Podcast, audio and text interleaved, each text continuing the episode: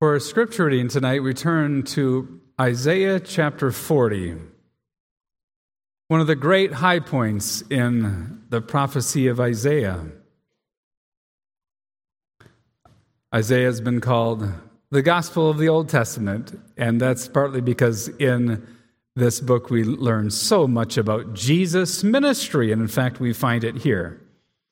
Now, the text for the sermon is going to be found in the last verses in this chapter, verses 27 through 31. What we're going to do is read verses 1 through 11, and then we will skip ahead to those closing verses. So, first we'll begin in Isaiah 40 at verse 1. There we have the famous and unforgettable words Comfort, comfort my people, says your God. Speak tenderly to Jerusalem and cry to her that her warfare is ended, that her iniquity is pardoned, that she has received from the Lord's hand double for all her sins.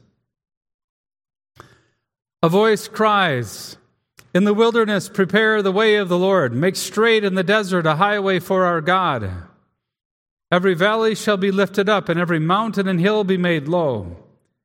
The uneven ground shall become level, and the rough places a plain.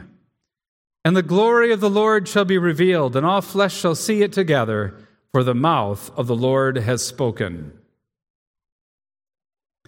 A voice says, Cry. And I said, What shall I cry? All flesh is grass, and all its beauty is like the flower of the field. The grass withers, the flower fades. When the breath of the Lord blows on it, surely the people are grass. The grass withers, the flower fades, but the word of our God will stand forever. Get you up to a high mountain, O Zion, herald of good news. Lift up your voice with strength, O Jerusalem, herald of good news. Lift it up, fear not. Say to the cities of Judah, Behold your God. Behold, the Lord God comes with might, and his arm rules for him. Behold, his reward is with him, and his recompense before him. He will tend his flock like a shepherd. He will gather the lambs in his arms. He will carry them in his bosom, and gently lead those that are with young. And then the prophet talks about the incomparable majesty and greatness of the true God. And then we come to verse 27. Why do you say, O Jacob, and speak, O Israel? My way is hidden from the Lord, and my right is disregarded by my God. Have you not known? Have you not heard? The Lord is the everlasting God, the creator of the ends of the earth. He does not faint or grow weary.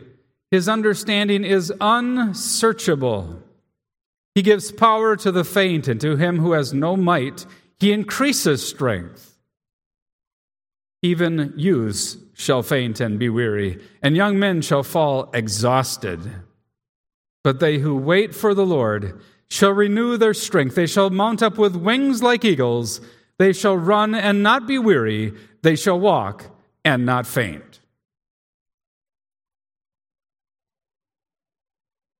What an astonishing passage. Do you realize what the Bible is telling you tonight? That by God's grace and by His power in this coming week, you can fly and soar like an eagle. We who are so weak in ourselves can scarcely believe this. We don't have to be pessimistic going into this new week because guess what? God's power works within the hearts and lives of his people, so that God's people here are pictured as flying, mounting up like powerful eagles. So that needs to be our perspective of ourselves. Our perspective going into the new week isn't, well, woe is me, I am so weak and everything is hopeless. I'm not going to be able to deal with the trials of life. I'm not going to be able to fight against my besetting sins. No, the good news of the gospel is that by the power of divine grace, we will fly like an eagle. Now, God brings up this truth, and I'm so glad that it is God's word that teaches that we can fly like eagles, or we would scarcely believe it. But this is raised by the fact that God's people, when they were in captivity in the Babylon in the future, would make false claims about God. And here in the beginning of our text in verse 27, what is going on is that God is predicting what his people will say when they are in captivity in Babylon in the future. And they're going to be making some false claims about God. In Babylon, they will say, first of all, my way is hidden from the Lord. They're going to say, God can't see my situation. They're going to have wicked doubts. They're going to act like God is not the omniscient God. And basically, they're going to say, God doesn't see the hurts I have. God doesn't see my trials. He doesn't see what the Babylonians are doing to me. And then, in connection with that, the second false claim they're going to make is that at the end of verse 27 and my right is disregarded by my God. So, what they're saying is that God is not being a just God. God doesn't know what's going on with them. He doesn't know what they're going through. And on top of that, God is not actually acting as the just judge of the universe. He's not vindicating his people. They're saying, we're being wronged. We're being persecuted. We're being mistreated. And God is not standing up for us. Those are their lying claims. So they're saying two things. One, God is ignorant, he doesn't understand. Number two, God is apparently unwilling to vindicate us. Now, we might not talk like that, but that's somehow sometimes how we act and how we think.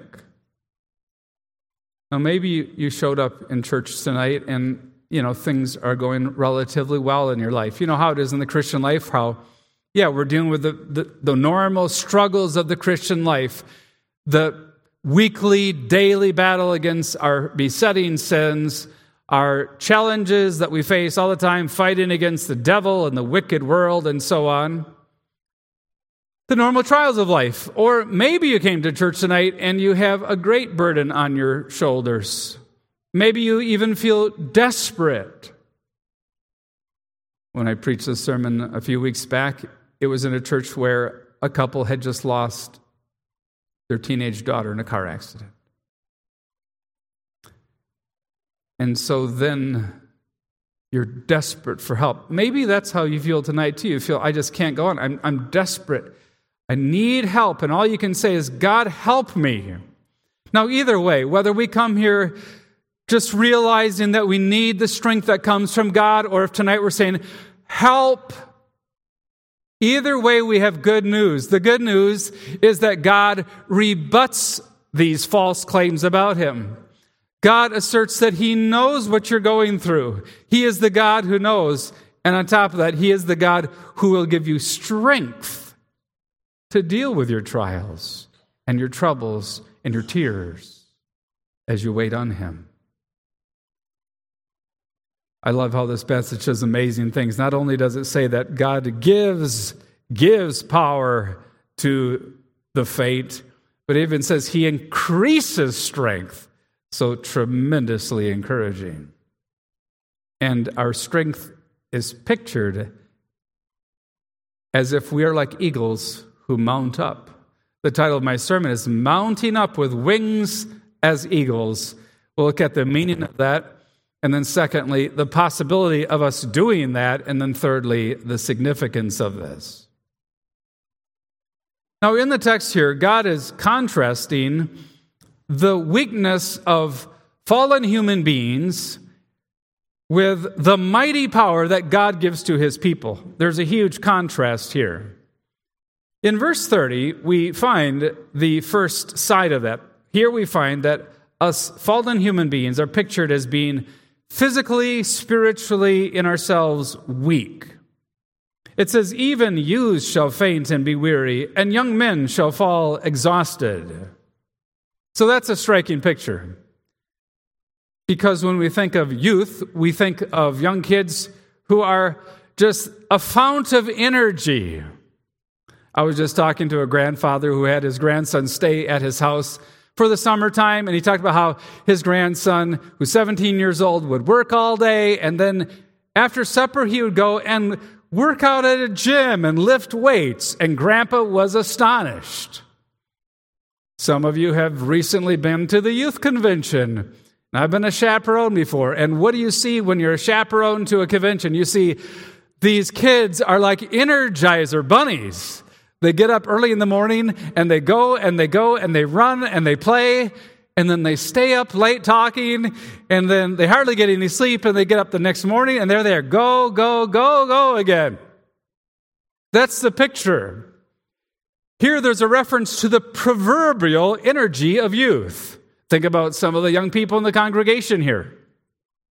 Uh, if we had a 5K race and said, okay, let's have our, our church be involved in a 5K race, those youth could take off and they could run with great vigor and great energy. That's the picture. But here, what God says is that even those who have the greatest strength, even humans with the greatest strength, the youth, in fact, faint and get tired and weary and fall exhausted. It says, Even youths shall faint and be weary. Yeah, have you ever driven home with some children from a youth convention? What do you notice on the way home? Yeah, there probably is some serious sleeping going on in the car. It says, and the young men shall fall exhausted. So the picture is of, yeah, some young men running a race, and I used to run the mile when I was in high school. And what happened when we got finished just running one mile, 1,600 meters? Well, some of the guys would fall over, they'd be throwing up, absolutely exhausted. So we're told, yeah, even youths will faint and be weary, and young men shall fall exhausted. Now, that's a picture of us human beings apart from divine grace. It's a picture of our physical and spiritual weakness that we have in ourselves. And it's realistic, isn't it? In ourselves, we are so weak or so fragile. Psychologically, we're weak. Just get in, you know, one little controversy with one person and a wreck your whole day. Just face one little baby temptation and we give in.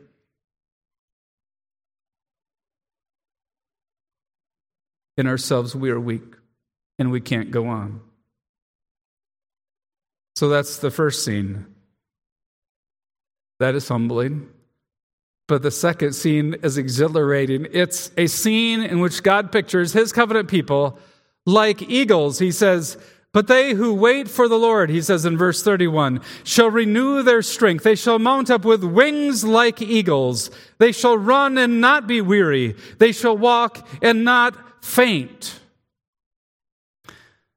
Two weeks ago, I was in the Wyalusing State Park in Wisconsin, standing on a big bluff over the Mississippi River. And what I saw were eagles, powerful eagles, flying over the Mississippi River and over the area where the Wisconsin River came and joined the Mississippi.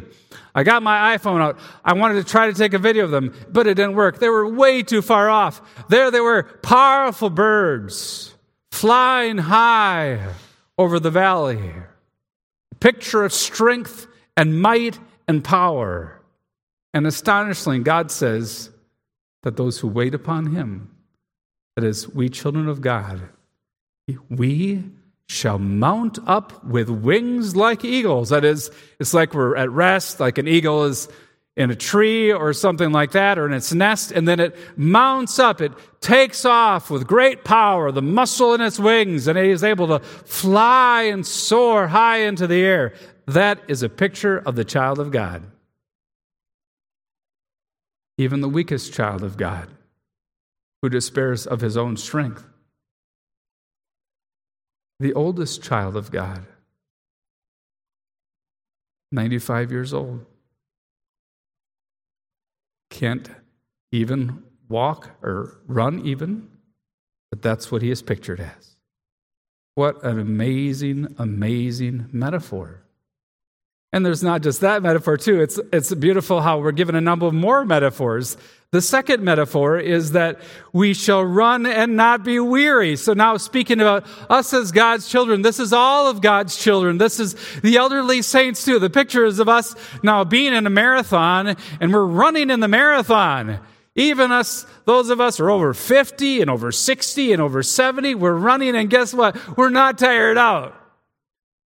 We run 10 miles and we're still running strong. We come to the 15 mile, we're still going strong. That's a picture of the child God. We will run with spiritual power and not get tired even. And then we have an additional metaphor that deals with walking. They shall walk and not faint. Here, I think we have a wonderful metaphor of the Christian life as a pilgrimage. How, as Christians, yes, our Christian walk is like a long pilgrimage. We're like Christian in Bunyan's Pilgrim's Progress, and we're walking on the narrow path that leads to life, and it's a long hike, and there's all kinds of challenges we face, but guess what? We continue to walk. We walk and we don't faint. That's the picture. So it's three beautiful metaphors of the power and strength that we, God's children, have. Now, I think the first one is the most remarkable here the picture of us soaring with powerful wings like an eagle. We're starting to have some eagles here in Indiana, too, aren't we? If you go to the river, you have a good chance of seeing some of them. We see more hawks around here, and of course, hawks are quite impressive too with their power of flight and their ability to to seize their prey. But here are the pictures of us like a mighty eagle, and is a picture of surging power. Sometimes when I've read The Lord of the Rings, and in the story, there's one point where there are mighty eagles that come and will even carry the hobbits around. And I think, well, why didn't they do that from the very beginning? Why don't, why don't they have Frodo just get on a mighty eagle's wings and get carried along to his destination where he could destroy the ring? But that's not how it happened. But notice there too, eagles are a picture of power. They can soar thousands of feet, they can outdistance their foes. That's a picture of us. Now, I think it is remarkable that God pictures you and me as eagles because did you know that in the Bible, first of all, God pictures himself as a powerful eagle. So, isn't that striking? We wouldn't dare to use this analogy or metaphor to refer to ourselves if God didn't do that because God uses this, first of all, to refer to himself. Turn back in your Bibles to Deuteronomy 32 and you'll see how God does this in the Pentateuch. In Deuteronomy 32, beginning at verse 11, God talks about how he delivered his people from bondage in Egypt, as if he was an eagle that carried them out. We read, like an eagle that stirs up its nest, that flutters over its young, spreading out its wings, catching them, bearing them on its pinions.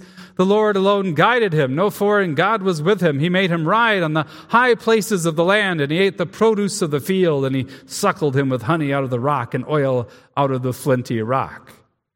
Here, God pictures himself as a mighty eagle who carries his people on his pinions, that is, on his wings. It's like God's people, Moses and Joshua and all the Israelites are like little eaglets that are on his wings. But God is the mighty eagle.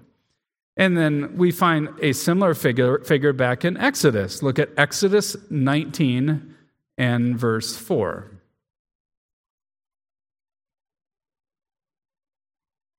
There we have the same metaphor. God says, You yourselves have seen what I did to the Egyptians and how I bore you on eagle's wings and brought you to myself. So God says, I carried you on my wings.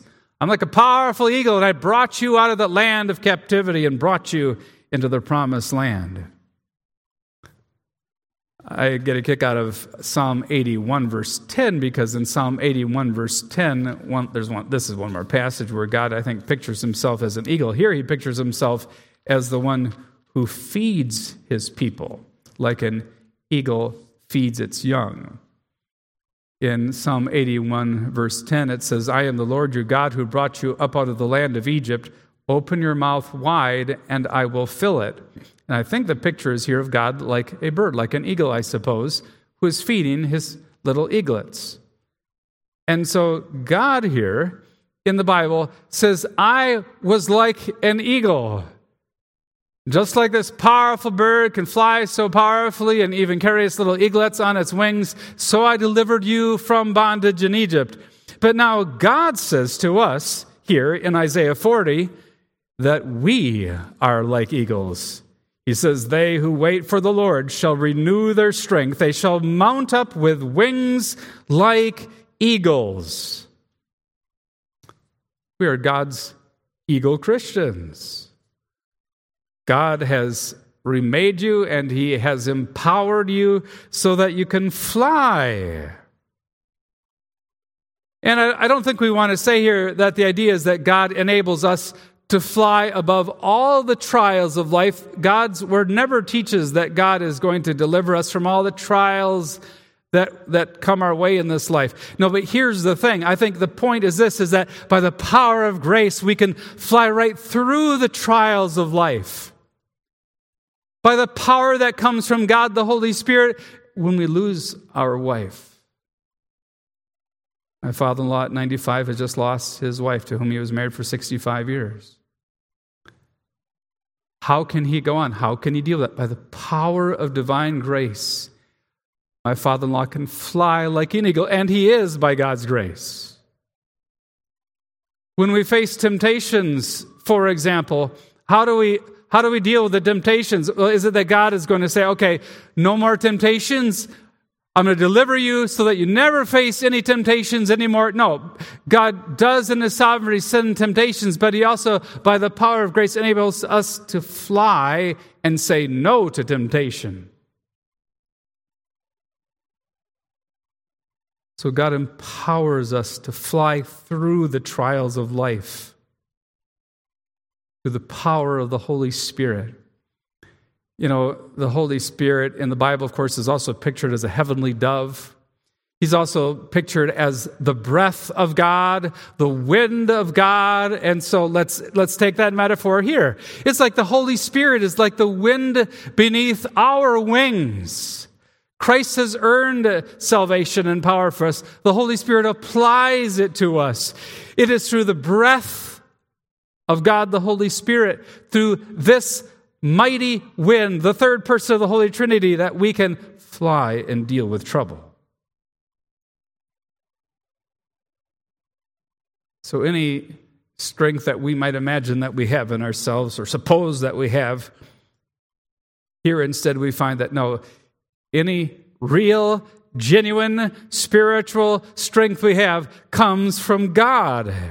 And by this strengthening grace, we mount up, that is, we take off in what seems to be a apparent effortless flight. So people might be surprised around us and they say, How are you able to reject that temptation?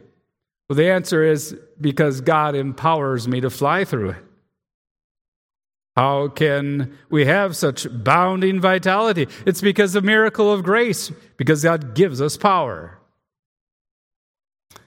It's because Christ gives us this power. We can do all things that is, we can fly through whatever trials we have right now in our life, whatever troubles, through Christ who strengthens us. We can do all things. Notice the broadness of that all things. Paul says, I can do all things through Christ who strengthens me. So I don't care what hurt you're dealing with right now. Maybe you're dealing with the trial of sickness. Maybe you're just feeling very down. Maybe you're fighting against that besetting sin, or whatever it might be. Through the power of Jesus Christ, by his Spirit, we are able to fly and to serve the Lord.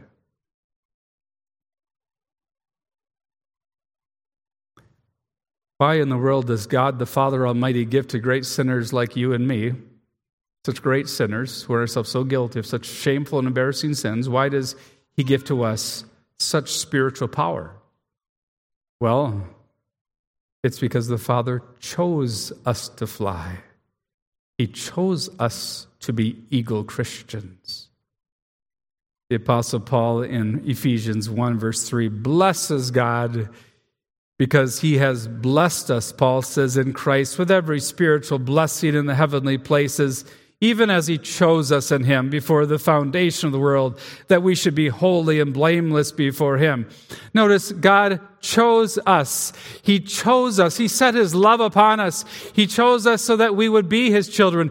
He chose us so that he would empower us. He chose us not that we would go walking on unrepentantly and weakly in sin. No, he chose us so that we would be holy. How is it that we can be holy? Only because he empowers us by his spirit. The Father chose us to fly, the Son paid for us to fly. In Isaiah 40, we have beautiful statements about the forgiveness of our sins.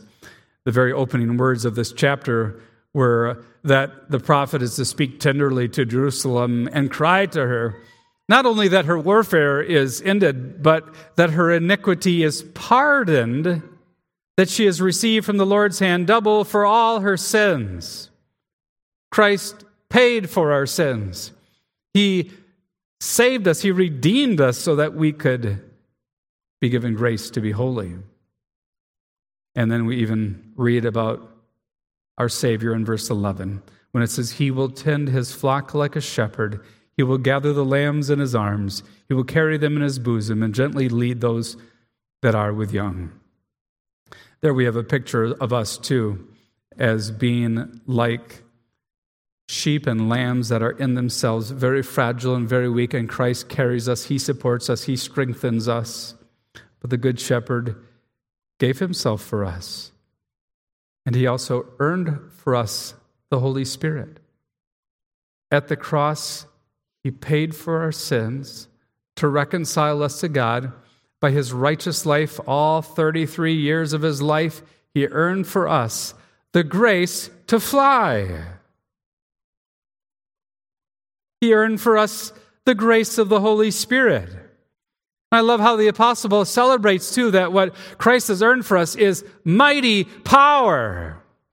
In the Bible, you know, the word grace often carries the idea of unmerited favor. At times, though, the word has the connotations of the power, the spiritual strength that God gives to us that we don't deserve.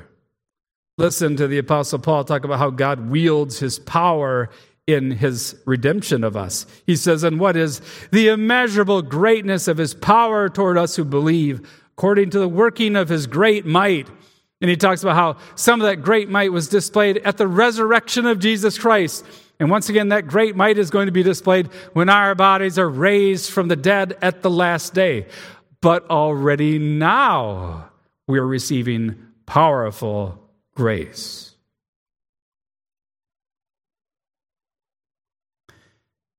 Now, God's people in the future in Babylon would doubt all of this. They would say, My way is hidden from the Lord, verse 27, and my right is disregarded by my God.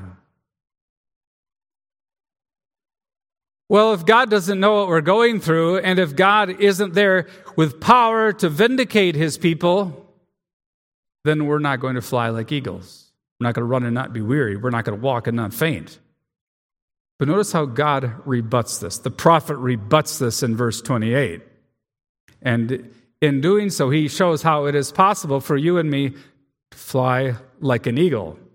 He says, Have you not known? Have you not heard? The Lord is the everlasting God, the creator of the ends of the earth. He does not faint or grow weary. His understanding is unsearchable. Notice how the prophet comes right back and says, No, God is not ignorant. He is the God who knows. He is the omniscient God. He comes right back and says, No, God, it's not like God is a God who's not going to act in righteousness. No, God never gets tired. He is the Almighty God, He is the Creator. Isn't interesting, too, how the prophet rebuts those, those saints in the future by talking, by just stating the names of God? In verse 28, he brings up names like Jehovah God or Yahweh. That's why the word Lord is in capital letters there. He's pointing to the fact that no, God is the I am who I am. He is the God who is independent. He is the God who's also rock solid in his covenant faithfulness. So, no, he will be faithful to his covenant people. And then he mentions the name God, which is Elohim, the name that points to his power, his creative might in the great work of creation. And then also he asserts that God is the creator of the ends of the earth. He is the one who made everything in the world, even to the very end of the earth. And the point is this if God is the mighty creator who made all things, then he will have the power to assist us in the trials of life. So the prophet uses the names of God to assert that God will deliver his people. And I love too how Jesus, when confronted by his opponents in a controversy, said, Before Abraham was, I am. I love too how the Apostle John talks about how Jesus is the creator. By him, all things were made. He is the Word. In the beginning was the Word. By him, were all things made that were made. Here, the prophet too asserts that God is omnipotent. He does that in verse 28 when he says, He does not faint or grow weary. You know, Elijah had a lot of fun on Mount Carmel with the prophets of Baal. After all morning, they'd been yelling and crying, Oh, Baal, hear us. You know, send down fire from heaven on the sacrifice. And they're cutting themselves. Remember what Elijah says Oh, well, maybe your God is taking a nap. Maybe he's asleep. Well, Elijah's mocking their God who is made in the image of human beings. The one true God, he never gets weary. The psalmist celebrates, he never, never slumbers or sleeps. He is the omnipotent God. It's absurd to think about the eternal God, the one who is the source of all life, the creator of all things, somehow getting red in the face and tired and having to say, I need to sit down and catch my breath and take a nap. No, far from God ever being weary, Jesus makes the point that even on the Lord's day, even on the Sabbath day, he says, My Father still works. God is at work today, upholding the creation, governing everything in his omnipotent power. So, no, God has the power to help us. So the prophet asserts God's omnipotence. He is all powerful. And then he says, He gives power to the faint, and to him who has no might, He increases strength. What is power? Power is the capacity and ability to do something. I have some older students who are in their late 60s, and guess what they can still do? They can still pump iron, pump 300, 400 pounds. They have the capacity, they have the ability to do that. That's what power is. You see, God gives us the capacity to say yes to what is good and pure and lovely no to what is sinful out of his inexhaustible resources of strength. God gives power to the faint. That's us in ourselves. We're faint, we're weak, we're tired. God gives strength. But not only that, we're told he increases strength. So in this coming week, it's not just like, you know, we're going to have power to go on in the Christian life, faith to endure trials, but God will even increase our strength. And the word there that's used in the Hebrew is not even a word that just means add, it means like more like multiply. And you kids even know that when you add numbers like 8 plus 8, well, you get only 16. But if you go 8 multiplied by 8, 8 times 8, you know you get a quite a bit bigger number, don't you? And you know what that number probably is. Well, that's what we find here. God increases strength.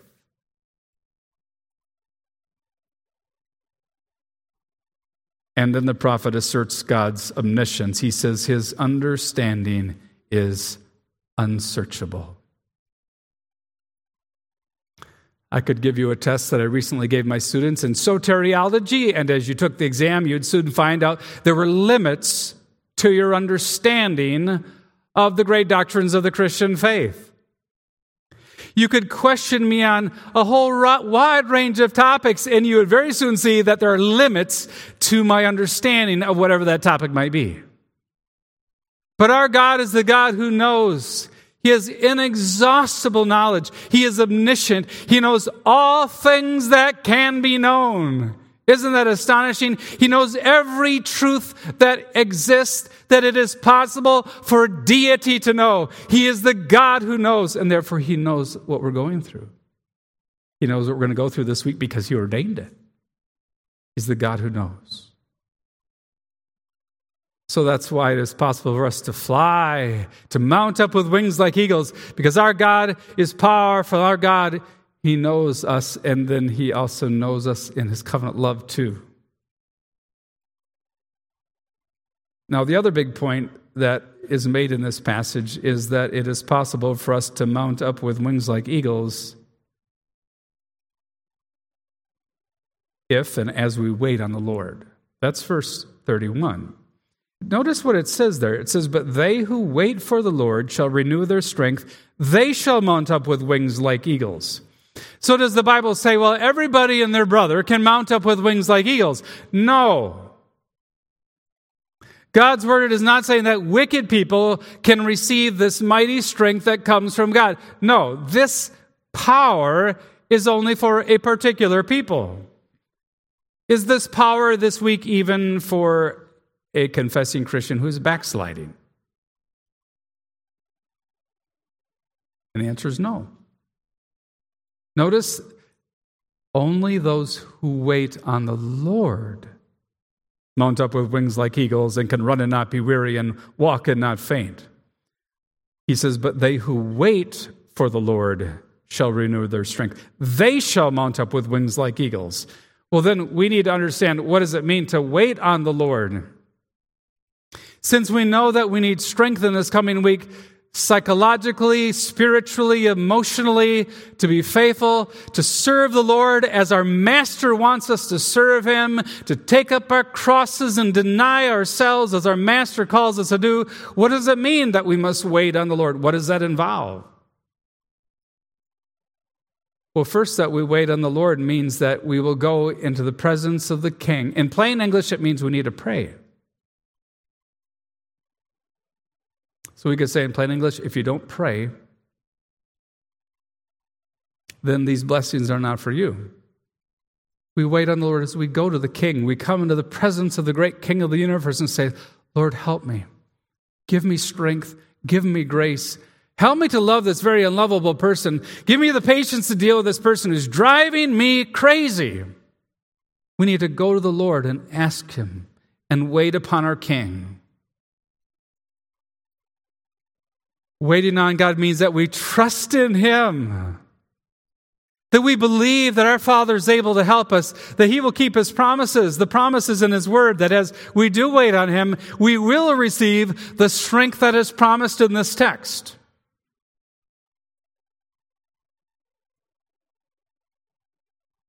You know, I might be tempted to say, unfortunately, this also means that we will have to wait.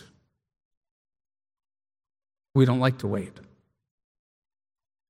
Some of you moms know what it's like when your kids are constantly calling your name. You know, when you have lots of little kids, mom, mom, mom, mom. And sometimes mom has to say, just wait a minute. You know, I'm talking to someone. Just wait a minute. I'm helping out your little brother or sister. And little kids don't like to hear that. They don't like to hear, wait. Or if we go to a fast food place and we make our order and we're in a hurry and we get up to the window, they say, Could you please pull aside and park over there in parking spot number two? We don't like to wait. But you see, we're just foolish children, and our Heavenly Father is the all wise Heavenly Father. And sometimes that means that we need to wait on Him. We need to wait for His time. And when He wants to give the grace He wants to give for the moment He wants to give it. So we wait on Him. That means we need to be patient. It's interesting that the Apostle Paul has a different view of patience than we do. The Apostle Paul, it is astonishing to me that he actually connects the two in a way we normally wouldn't.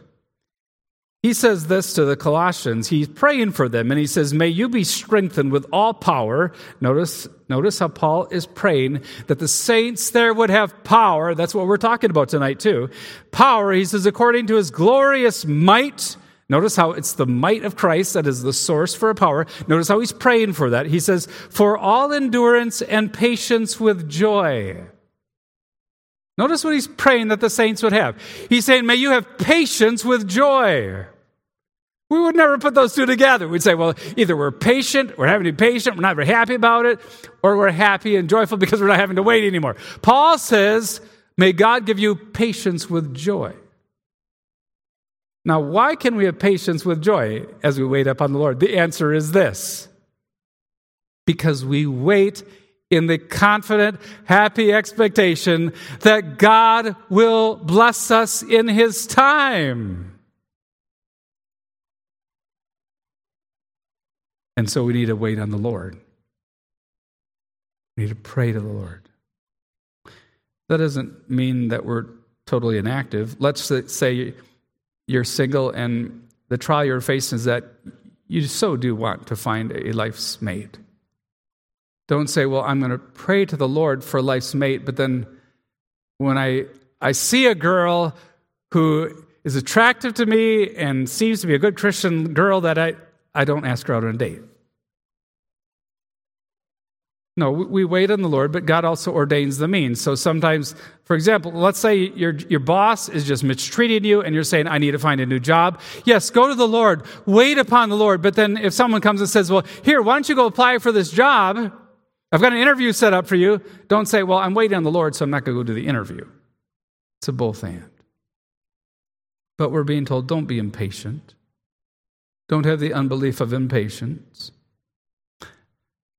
Don't try to run ahead against God on one side and don't try to bail out on the Lord on the other. Instead, wait upon the Lord. That's what we're exhorted here. Wait upon the Lord. So this week we need to be praying.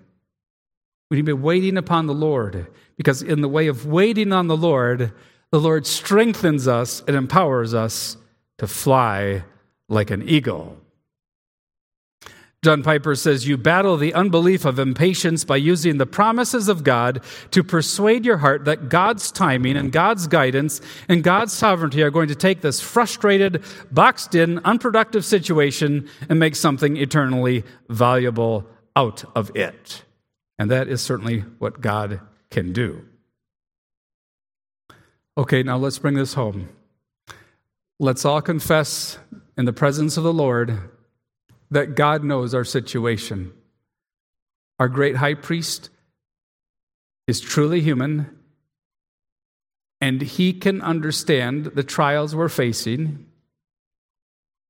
And also, our God has the power available to help us. It's true in ourselves, we are so weak, we have so many troubles. But here's the thing in the way of waiting upon the Lord, the Lord will give us the strength we, do, we need to do what He calls us to do. Now, that's the important point here.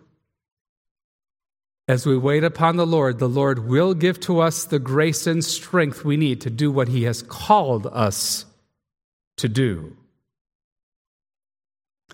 He will give us the resources we need to carry out our pilgrimage. Yes, it's true that sometimes we have desires and we wish things would happen that God hasn't ordained.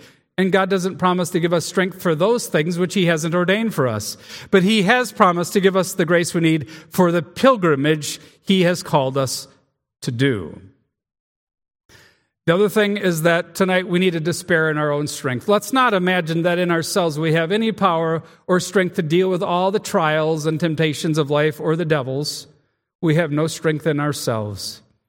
But the Bible says this James says, But he gives more grace. Therefore, it says, God opposes the proud, but gives grace to the humble. So humbly wait upon the Lord this week. Do pray, do wait on the Lord humbly. And so let's despair of any wisdom in ourselves, any power in ourselves. Let's not think we can deal with things by ourselves. Instead, let's Flee to God, wait upon Him, and in that way we will experience that we will sprout wings and fly, and we will soar through the trials and challenges of life, and then we will dash ahead in the Christian life. Do you believe God's word here? God's word says, But they who wait for the Lord shall renew their strength. They shall mount up with wings like eagles. They shall run and not be weary. They shall walk and not faint. Do you believe what God says here? One of my students recently said, Hey, Professor Brumwell, do you realize in the Heidelberg Catechism when it says, it asks the question, What is true faith? The answer is that I believe all things contained in God's word. Do you believe all things contained in God's word? Well, one thing contained in God's word is that God's saints, as they wait on him, will mount up with wings like eagles. As we wait on the Lord, we will walk and not be weary. We take one step after another on our pilgrimage, and we will make it to the heavenly city. This summer, I was reading a book by Bill Bryson, who is a very comical travel writer. And in one of his books, he writes about how even though he was fat and overweight and out of shape, he decided he was going to hike the Appalachian Trail. The Appalachian Trail is 2,600 miles long. There are some people who fly all the way across the country, young people fly all the way across the country. They show up after one day hiking the Appalachian Trail, they say, This is not what I thought it was, and they get back in their plane and go home again. And then Bryson decides he'll invite one of his friends to come with him, who is a recovering alcoholic, big fat guy. And so the story becomes a comedy of these two guys trying to hike the Appalachian Trail. Now, after doing this for weeks, Bill Bryson writes, he says, There's one thing he finally learned that, you know, you hike all day long and you see all the same things the same hills, the same trees. It seems like the same tree that fell over your path was just like the one you tried to climb over the day before. You come to another stream and you have to hike through it, and it reminds you of the same stream you hiked through four hours earlier on in the day. And then the rain starts falling day after day. He says, but he learned this. What you need to do is just keep putting one foot in front of the other. And that's what God promises to us. He says, You shall walk and not faint. We're on that walk heading to the, the celestial city, the heavenly city. And God says, We're going to keep walking on it, and we're not going to faint. We're going to make it safely there, and we're going to cross the Jordan. I'm reminded how there are grandmothers in their 80s who have hiked the entire Appalachian Trail. Well, that's a picture of us. Whether we're old or young, by the power of divine grace, as we wait on the Lord, we shall walk and not faint. So believe this good news and wait on the Lord. Amen. Let's pray.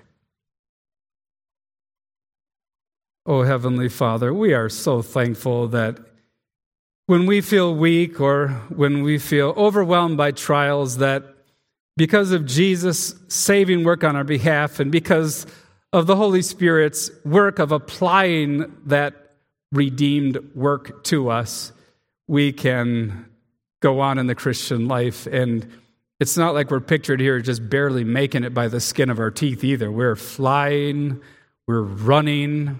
So do empower us by your loving grace in this coming week so that the saints here are encouraged and strengthened, and also grant us the grace we need to pray. In Jesus' name we pray this, and for his glory, amen.